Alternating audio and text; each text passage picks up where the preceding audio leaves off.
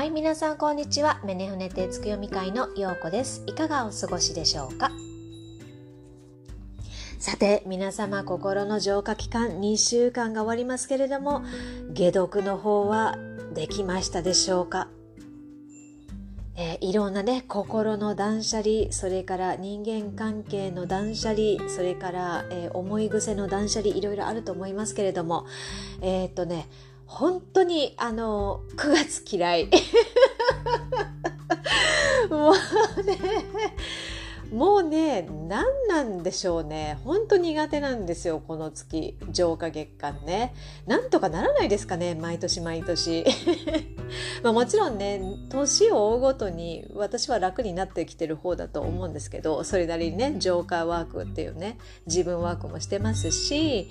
あのいろんなね学びと気づきで自分も変化してきてるのでその例えば10年前とかねそれから5年前とかその年をこう重ねていくごとにその打撃というものはなくなっていくわけなんですけど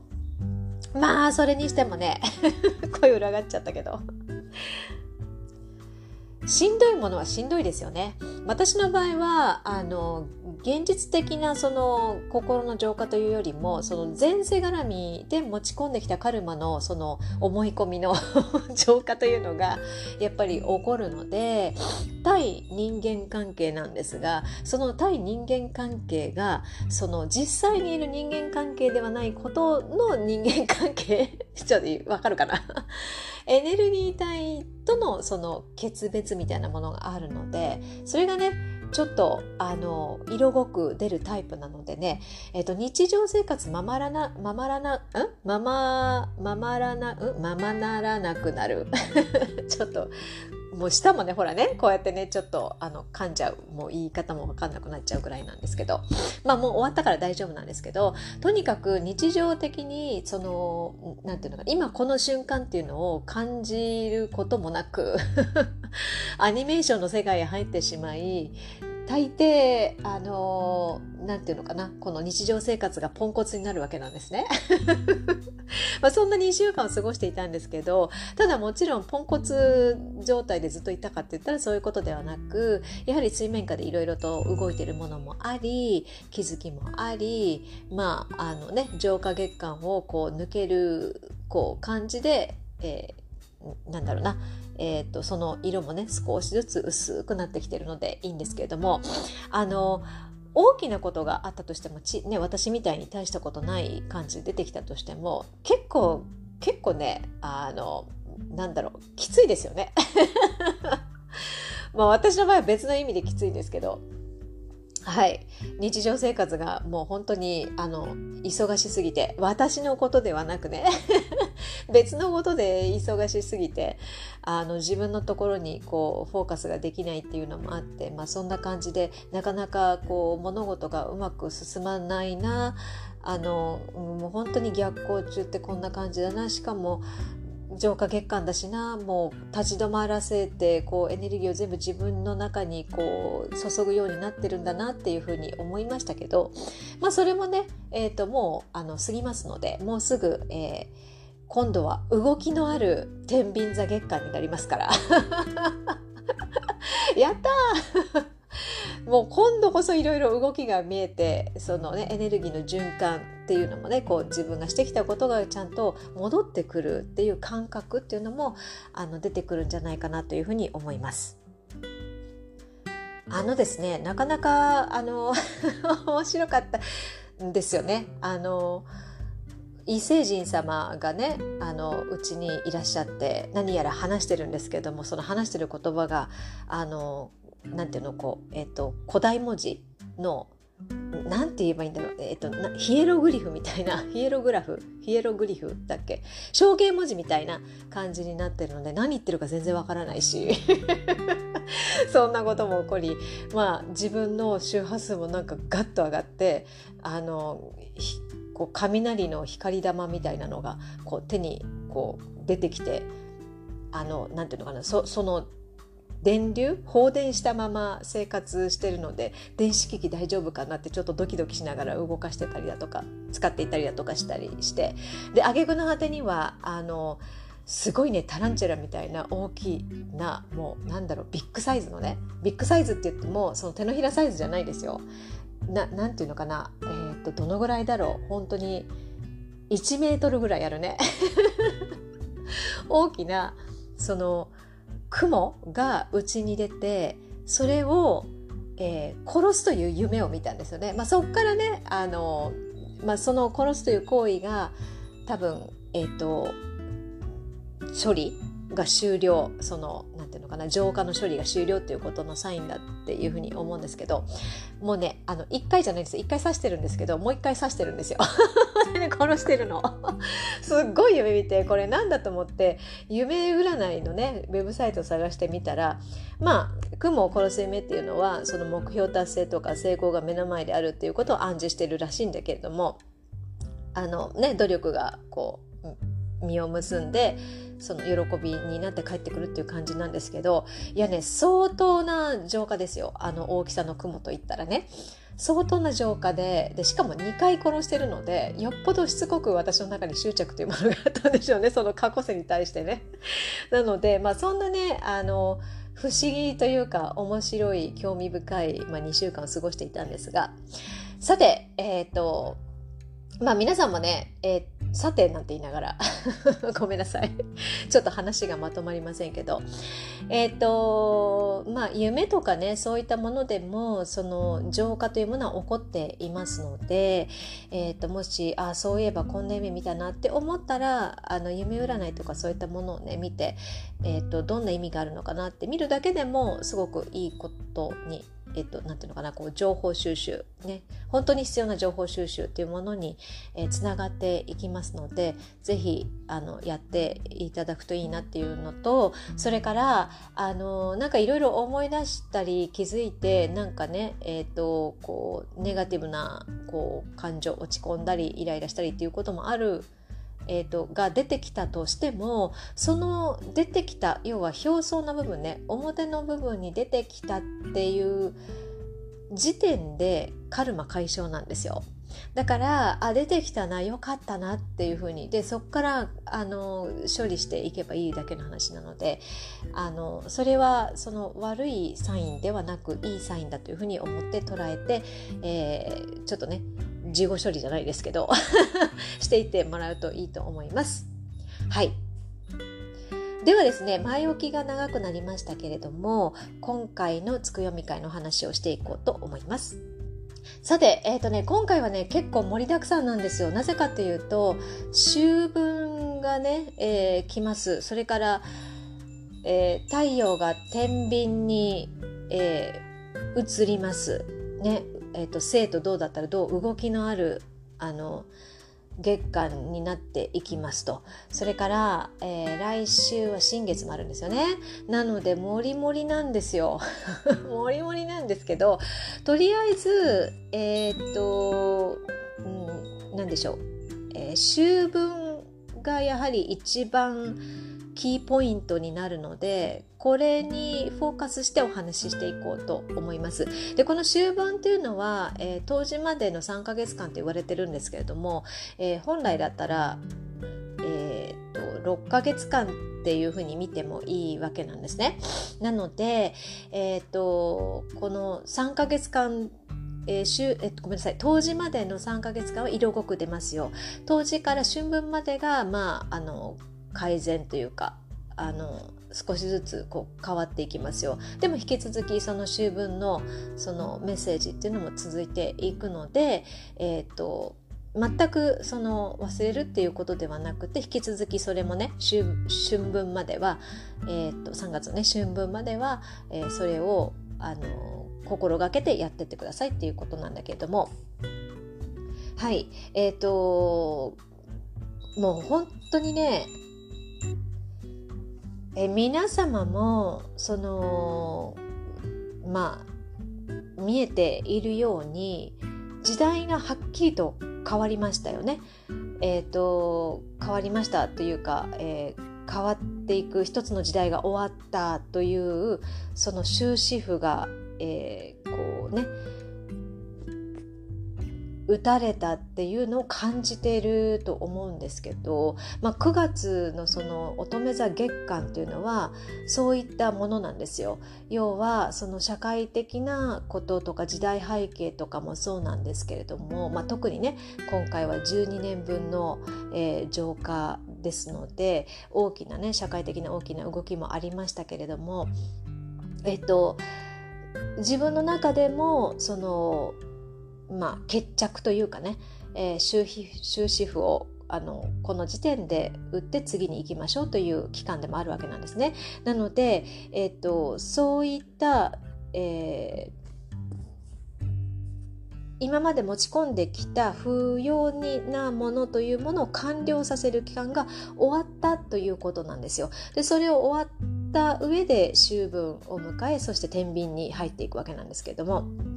まあ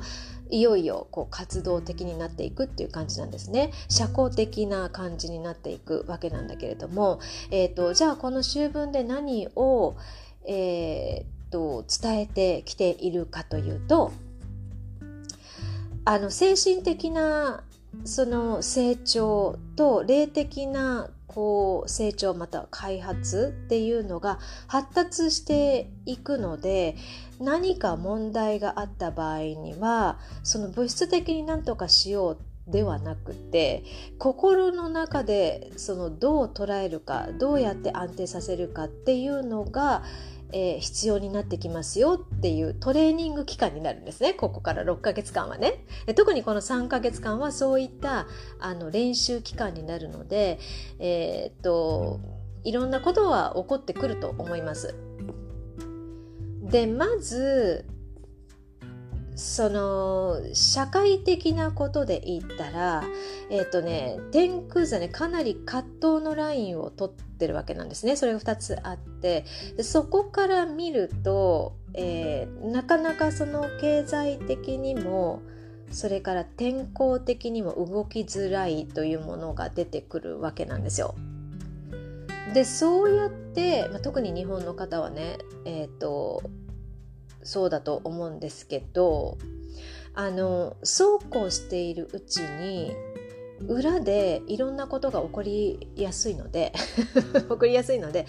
えっ、ー、とまあこれは皆さんの力でどうできるかはちょっと分かりませんがただあの何でしょうえーと、小さい、ね、グループ集団で村づくりをしている方がどんどん増えてきてますよね。でそれっていうのはこう不動産や地下資源っていうのを守るようなその行為につながっていきますのでそういったものをこう進めてまず守っていけたらいいんじゃないっていう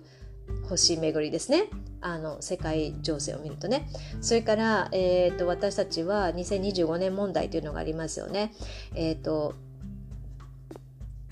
これはもう10年ぐらい前から私も聞いている話ですけれどもあの要は population crash、えーと、人口がガッと、ね、少なくなるというか、えーと、高齢者の方が多くなっていくわけなんですね。若者よりもねというね。でそこをどうやってあのこう切り抜けていくか。要は世界が注目してるわけなんですね。この若者が、えーと、高齢者の数を下回るっていうことが初めてのことなので そこで日本がいいモデルとして成功していくとあのいい世の中になっていくのではないかというふうに10年前から言われてるわけなんですよ。なのでその辺に対する投資とかねあのなんか行動とか動きっていうのができるようになるといいですねっていうねまあでもそれに対してはちょっとあのまあ、こう葛藤のラインなので、まあ、いろんな問題点を解決解決一つ一つ解決していかないと難しいっていうのはあるんですけども、まあ、コツコツと淡々とやっていくしかないですね。それから、えっ、ー、と犯罪とかそれからスパイ行為みたいなのももしかしたら増えるかもしれないと。なのでその世界情勢的にはそういう感じなんですけれども、まあ、それはねちょっと前提に置いてじゃあ私たちはどういうふうにしたらいいのかっていうと,、えーと、心の平穏をどうやって取り戻して日常にこうこう adapt していくかつなげていくか。でそれで、えー、通常のその日常生活っていうのを取り戻していくかっていうことにフォーカスしてくださいよっていうのがあの今回のね秋分のえーと、天宮図からのメッセージになるわけなんですね。結構ね大きな問題。問題だし結構 serious talk になってるわけなんですよ。ちょっと見てこれっていう感じでね、えーと天空がね真剣にこれをね伝えてきてるわけなんですよね。でこれはちょうどねこの間あのこういう話を友達としていたんですけどあのまあ魚座木星期というのはもうえっ、ー、と終盤にかかっているわけでもうほぼ終わりなんですよ。なのでラストスパートに入っているわけなんだけれどもこの魚座木星期それからえっ、ー、と土星の水亀座のね、えー、まあ、度数というのかな？そういったものを踏まえて見てみるとこれはですね、えー、水面下というか裏で起こっていたことをあぶり出していくっていうねそこのその自分の見えていた世界ではこうだったけれどもあそうじゃなかったんだっていうようなねことが目に見えて分かってきているというね、えー、まあ、2022年になっているはずなんですね。なので皆様もあのニュースで見る通り、まあ、炎上させては火消しをして 炎上しては火消しをしてみたいなそういう感じになってきていると思います。でその表面だけを見てみるとなんてひどいことなんだっていうふうにね思ったりもすると思いますし自分でもイライラするしそれからあのどうしたらいいんだっていうふうに不安になる人もいるかもしれないんだけれどもえっとねもうそのあぶり出してそれがどうのこうのというもう、えっと、期間というのは過ぎてるわけなんですね。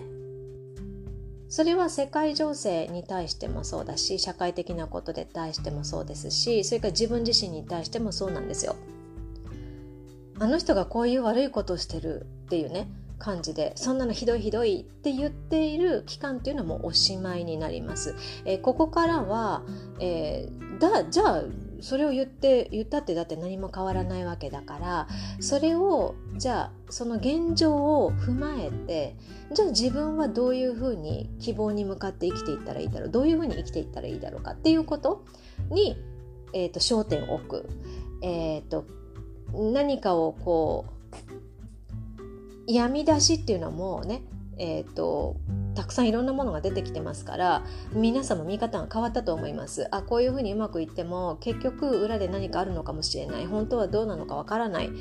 えーと、見ているものは全てイリュージョンなんだということも分かったと思います。じゃあそこからどうせイリュージョンなんだったらどういうふうに、えー、楽しくそして、えーと、地に足をつけた形で生きていくことができるかっていうね希望の方向。じゃあ社会がこうなってるんだったらどういうアクションを起こしていったらいいのかっていうことをねあの行動していってほしいですよっていうことをあの、まあ、天秤座月間からですね、えー、23日から多分天秤座太陽が天秤に入るので秋分と天秤が一緒に重なってるわけなんですけどそこから私の記憶が正しければね そこから、まあ、大体こんな感じで適当なんですけど、まあ、こんな感じのあの緩さでいいと思います。なので、えーと、そのね動きをちゃんと見ながらどういうふうに行動していこうっていうふうにね、えーと考えてそれをきちんとその有言実行できるようにしていくといいっていうことなんだけれどもこれねうさぎと亀の物語でも言えるわけなんですよ。でうさぎうさぎとね亀っていうのはそのね能力が高いと思い込んでいるうさぎがその自分よりも下だとこう見下してるね、えー、亀に負けるというね。あの物語でいわゆるそのね怠けるなよとかいろんなねその教えみたいなのがありますけれどもコツコツやった人があのなんていうかなこう報われて、えーと、いい方向に行くんだよみたいな感じのゴールをね達成できますよっていうそういうお話でもあるんですが、えー、もう一つこれ見方がありましてえっとね、うさぎというののその視点というものを考えていただきたいんです。うさぎというのはゴールではなくて亀をずっと見てますよね。でこの亀をずっと見てるっていうのはその自分の目の前で起こっていることに対してああだこうだ考えてるわけなんですよ。ね、いわゆるエネルギーを外に使ってしまってる状態なんですね。でゴールもう本当にゴールにたどり着けるどころかその亀に勝てると思ったけれども負けているでこれ二元性の見方考え方なんですよね。っていうことはあの私たちで言ったら周りにある情報に振り回されて、えー、ゴールではなくその問題にとらわれてしまっているうさぎの状態っていうことになります。えーと、と対その亀としてはその神様はね何をしてるかというともううさぎに目もくれずただただひたすらゴールに向かって歩いていってると歩みは遅いけれども着実に前に進んでるっていうことなんですね。でそして最終的には、えー、うさぎをこう抜いてゴールにたどり着くわけなんだけれどもこれは何を意味してるかというと自分の中にエネルギーを使ってるっていうことですよね。ということはその周りの状況を把握するっていうことは大事なんだけれどもあの把握したらもうそれであそういうものなんですねっていうふうに分かったらあとは自分でやるべきことを淡々とコツコツとやっていくっていうだけの話なんですよ。そうすると最終的に自分が到達したいゴールに進むことができるわけなんですね。なのでまず自分がウサギになっていないかどうか亀であるっていうことに徹底できてる徹底してねあのできてるかどうかっていうことをあの確認してそしてあの動いていくっていうことができるようになるといいですねっていうのがこの3ヶ月間のトレーニングになります。もちろん、えーと、次の3ヶ月間ね後半の3ヶ月間もそういうことになりますけれども後半の3ヶ月間っていうのはもうこの初めの3ヶ月間で ねえーとまあ、トレーニングされてるのでそれなりにねこうスルーできるようになるんじゃないかな。またはあのねえーと、その物事にフォーカスして感情揺らいでいる時間があるぐらいだったら自分がどういうことができるかって行動した方が、えーと、いいですよね。あのうんえーとそっちの方があの本当に誰か助けたい人がいるのであればあの助ける一歩が進めるわけですよね。あの周りを見ながら何かこう感情にこう揺さぶられてるっていうのはただただそこに立ち止まって状況を見ているだけの話ですからそれだけでは世の中動きませんよっていうことなんです。はい、でねあの行動したいんだけれどもでもあのねえっと天候やそれから財政的なことで動きづらい環境になってるのがあるわけなんですよ。なので、えーと、その物質的にその行動を起こしたり何かをするっていうよりはいやそうではなくてまず第一に必要なのは心の平穏を取り戻すっていうことなので。いわゆる、えーと不自由だなって思っている自分ととそれから、えー、いやいや不自由って思ってるのは自分で縛り付けていただけだったんだって気づいて自由を取り戻すという、えー、2つに分かれると思うんだけれどもこれの違いというのはやっぱり自分の心の中にいかにこう平穏を保っていられるかということになります。でそういったところで、えーと例えば瞑想とかそれからまあね、そのスピリチュアルなその成長いわゆる精神的な成長とそれから霊的なあの成長ですよね。これが発達していくわけなので、えーと、じゃあ問題解決するって言ったら、えーと、瞑想をしたりだとかそれから、まあ、座禅に行ったりだとかね。ね。それからあのこう哲学的なね話を聞きに行ってもいいと思いますとにかくその精神性っていうものあの神社の話をね聞きに行ったりしてもいいし月並祭に参加してもいいだろうしあのお寺で説法を聞きに行った行ってもいいと思います自分のいいなと思うそのピンときたところに行けばいいと思うんだけれどもまあそういうところに行かなかったとしても、ねえーと、瞑想するあのお風呂の中でゆっくりこう目をつぶって瞑想するだけでもいいです。あのとかねそれから、えー、っとそういったことで一旦脳内の周波数を下げるっていうことがすごくあの大事になりますね。これができることになります。でなぜかというとあの要はね心の平穏っていうものが具現化して世の中で動き始めるわけなんですね。あの世の中が動いてるから自分の心が動くのではなく自分の心が動くから世の中が動いていくのでどれだけたくさんの人が心の平穏を取り戻したら世の中がそのようにこう変化していくかっていうところなんですよ。それを、えーと、実践して体感してもらいたいっていうふうに宇宙は思ってるわけなんですね。あのーあ本当に心で思ってることって具現化されるんだなっていうことをどんどんどんどん、えーと、経験していくと思います。なので、えーと、今までちょっと信じられなかったようなそのものの見方とか考え方っていうねここの部分の天地というのがひっくり返っていきますから。なのでその心の平穏っていうのも大事になっていくわけなんですね。でここで一つ、えーと注意していただきたいのがあの今までねこう波動を上げようとか周波数を上げていこうっていう風にしていろいろワークをしている人もいると思うんだけれどもそれで心がその動じなくなったというか揺らがなくなってどんどんピースフルになっていく。要は心の平穏を取り戻してる人はいいんですが、えっと、それをやるやればやるほど焦ったりそれからあの逆に誰かとね自分をこう比較して、えーと、落ち込んだりだとかそれからジェラシーですよね。イライラしたりだとかそういったものにえっ、ー、と囚われている方。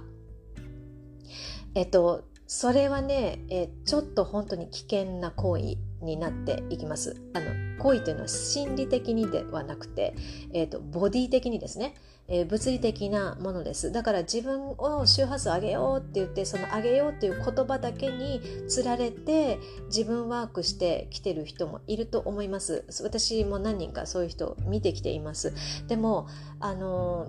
本当にその周波数ってどっから出てるの？どういう体感があるの？どういう意味なのっていうのがわからないでそれを進めてる人ってたくさんいるわけなんですね。でそれをわからないでえーと、人々をリードしてる人もいます。なので、えーと、そういったこの波動を高めようというこの高めるっていう言葉はあまり、えーと使わない方がいいですよっていうふうに私言ってきてますけれども。ね、あの枠を外していこうとかねそういう感じだったらいいんですけれどもあとは自分の周波数の、ね、この密度を濃くしていこうだったらいいんだけれどもどうしてもあの確かにね波動は上がるんですよ。上がるんだけどでもその上がるとか高まるっていう言葉自体が、えー、私たちのその精神というかそのメンタルにこうトリックですね。あの起こさせるというかちょっと勘違いさせてしまうわけなんですね。で波動が上がっ波動ワークをして波動が上がっているにもかかわらず不安になるってどういうことかというとこれは脳の周波数が高くなっちゃってるっていうことになります。で脳の周波数が高まるっていうことはあの体にとっては実はあまり良くないらしいんですね。その脳科学からいくとね。でそれは最近分かったことらしいんですけれども。えっ、ー、と要は周波数をが上がれば上がるほどえーと、心は安泰していくので脳の脳内のね周波数っていうのはそのボディの周波数は下がっていくはずなんですよ。ちょっとちぐはぐでしょ？ね、じゃあ波動って何だって言ったらこの波動っていうのは自分が出してる周波数なので、まあ、オーラの周波数だと思ってください。雰囲気とかそれからあのこの人と一緒にいると楽しいなっていう目に見えないエネルギーね。そのボディでないところの周波数が高まったら、えー、高まることをその波動がね、上がるとかあの周波数を上げるっていうことだと思うんだけれどもその肉体的なその脳内の周波数っていうのは真逆になるんですねこれ。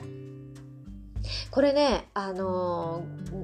えーと、言霊をやってると面白いんですけどあの男性性と女性性もひっくり返るんですよ目に見えない世界と目に見える世界ではね。あの女性の方が精神的にこう長けていて男性がものを作っていくっていうのがその表の世界ですけど裏の世界ではそれ真逆になりますからね。男性がもう宇宙であり女性は、えーと、ものを生産していくっていう方なその真逆になるのでそれと同じなわけなんだけれどもとにかく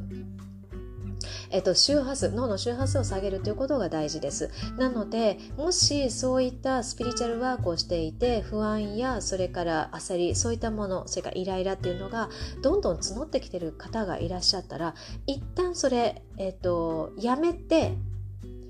あのえっとなんだ、えー、自然に触れてください。あの自然の周波数に戻してください。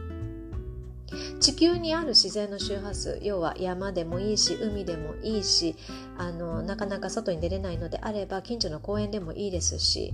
あの例えばお庭でお庭があればお庭でねあのピクニックをする何でもいいです。とにかく、えーと、地球の周波数に合わせてください。宇宙の周波数ではなくてね。あのなので、えーとそういったところにもつながっていくと。でそういったなんでしょうね、えー、いろいろとその揉め事ね周りでいろいろと揉め事が起こります。世界情勢的にはね。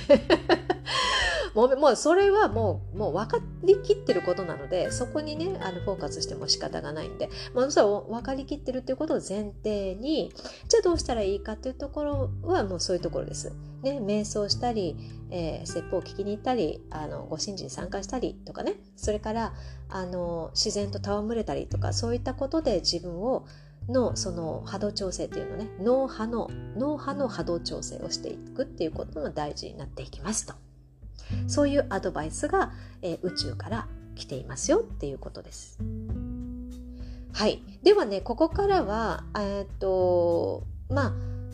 じゃあ次にね、うまくどんどんどんどんこう、好転していく人要はね、えー、この秋分というのはターニングポイントになります。転換期なんですね。なので、えーと、例えばなかなかうまくいってないなとかなかなか進まないなって思ってる方は心配しないでください。あの転換期なのでその見方とかやり方を変えなさいよっていうことだけの話です。あのなんていうのかな。こう不運が続いてるな悪運が続いてるなっていうそういうことではないんですね。あの要はあまりにもうまくいかないのであればあのそこの道じゃないよちょっと工夫しましょうよっていうことを天は言っていると。宇宙は言っていますと。いうことなので、えー、発想の転換をして、えー、工夫して何かをね動かしていく。それからあのえーとまあ、誰かと出会うことでそれが動いていくっていう要はあの9月というのは動かなかった。もうどちらにしろ、えーと、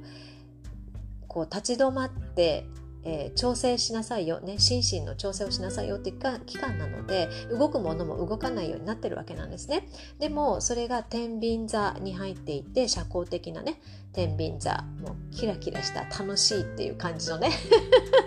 人が集まってくるみたいな感じのえっ、ー、と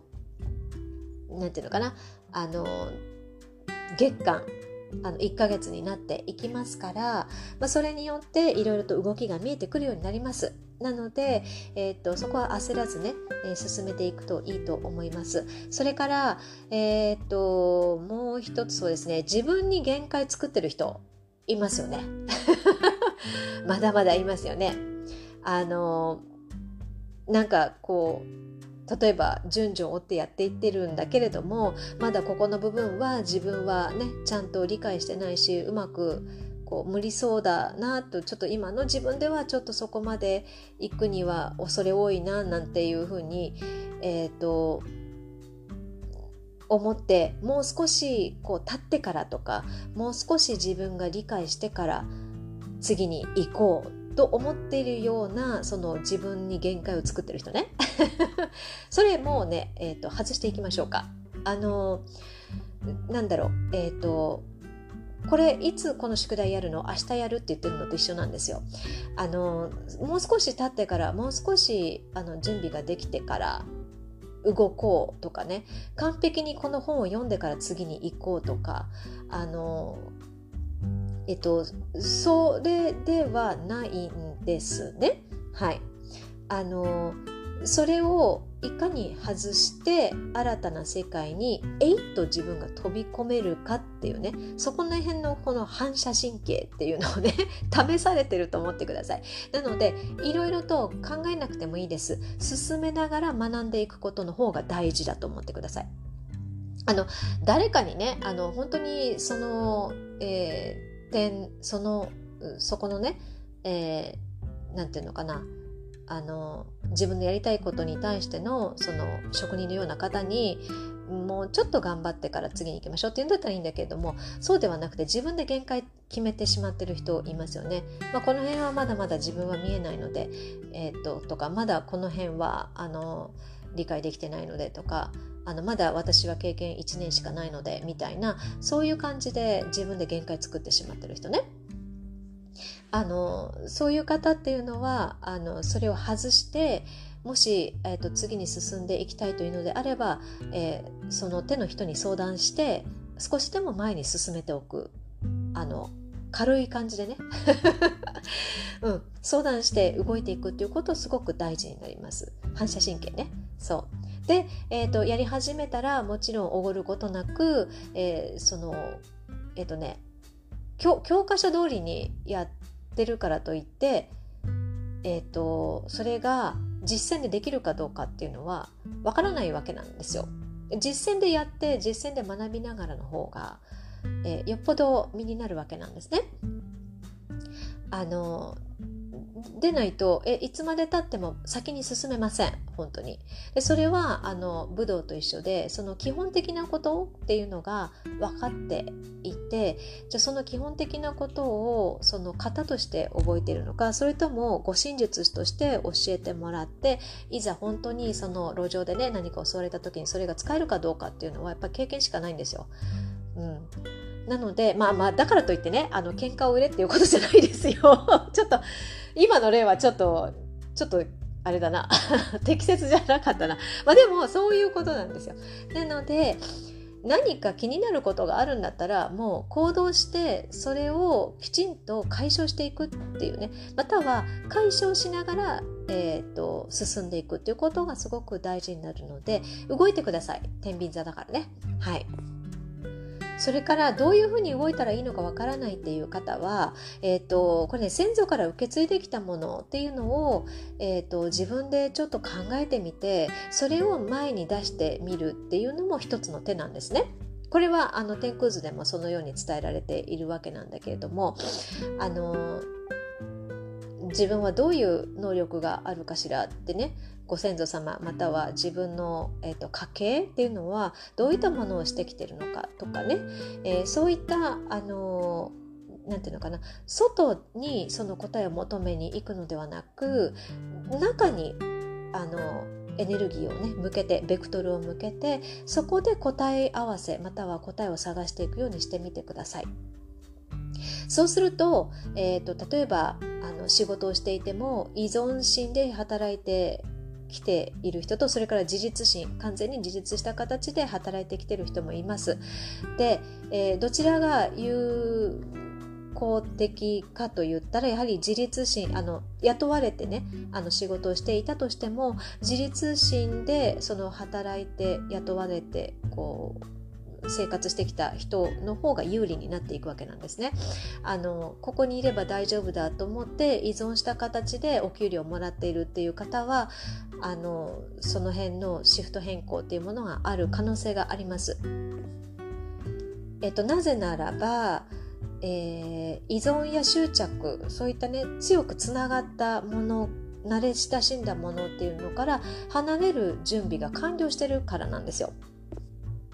自分でそのビジネスをやろうが誰かに雇われていようがその自分の特徴とか特性をいかにあの楽しくパフォーマンスできるかっていうところがすごく重要点になるのでそこをねちょっとあの何て言うのかな考えてみてください。それが、えー、秋分の、